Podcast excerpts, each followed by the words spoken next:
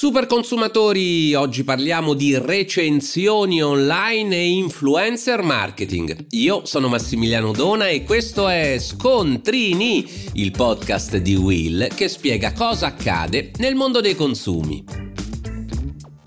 In queste settimane arrivano due notizie che ci fanno sperare in ecosistemi digitali più accoglienti per i consumatori.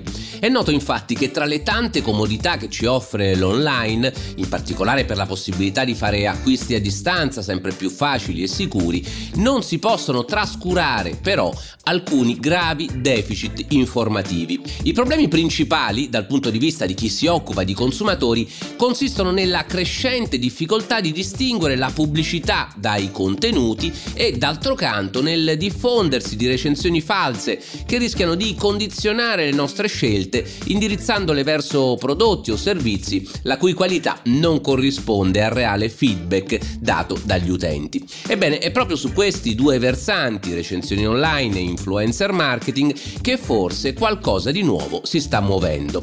Da un lato infatti sembra che i colossi dell'e-commerce si siano decisi a fare qualcosa per arginare le recensioni recensioni fake. Del resto, a livello europeo, già con la direttiva Omnibus entrata in vigore proprio a maggio del duemilaventidue, la Commissione europea aveva imposto alle piattaforme procedure più stringenti per accertare che le recensioni postate online fossero effettivamente verificate. Ora scendono in campo i giganti: Amazon, Booking, Expedia, Glassdoor, TripAdvisor, Trustpilot, tutti insieme per rafforzare, almeno così dichiarano, il contrasto ad un fenomeno fenomeno che è ancora molto diffuso. Si tratta di una sorta di coalizione utile a definire le migliori pratiche per la gestione delle recensioni online e condividere i metodi di rilevamento, con l'obiettivo di bloccare alla fonte quelle false. Ci sarà anche un monitoraggio più approfondito sulle organizzazioni criminali che vendono recensioni false e una più ampia collaborazione con le istituzioni pubbliche,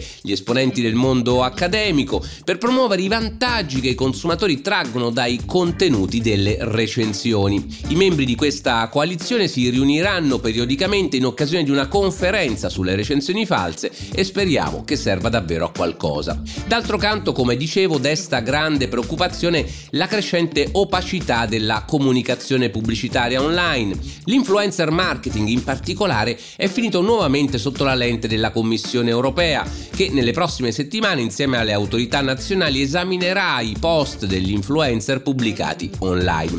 L'obiettivo di questa indagine a tappeto è quello di individuare eventuali testimonianze e sponsorizzazioni fuorvianti per i consumatori, e vi assicuro che dal mio osservatorio ne trovo ancora troppe che non dichiarano con l'hashtag della trasparenza A D V che si tratta di messaggi promozionali. E del resto questo è un settore che non può essere trascurato, perché è diventato ormai un pilastro dell'economia digitale che, come spiega la stessa Commissione europea, dovrebbe raggiungere un valore globale di diciannove virgola novantotto miliardi di euro entro la fine dell'anno. Perché questa indagine? Lo spiega la Commissione stessa. Cito: gli influencer coinvolti in attività commerciali sono tenuti a divulgare gli annunci pubblicitari in modo trasparente. Il risultato di questa indagine sui social media potrà aiutare a valutare se sia necessaria una nuova legislazione per rendere i mercati digitali sicuri quanto quelli offline. E sulla stessa linea il commissario per la giustizia Didier Reinders, che ha sottolineato che,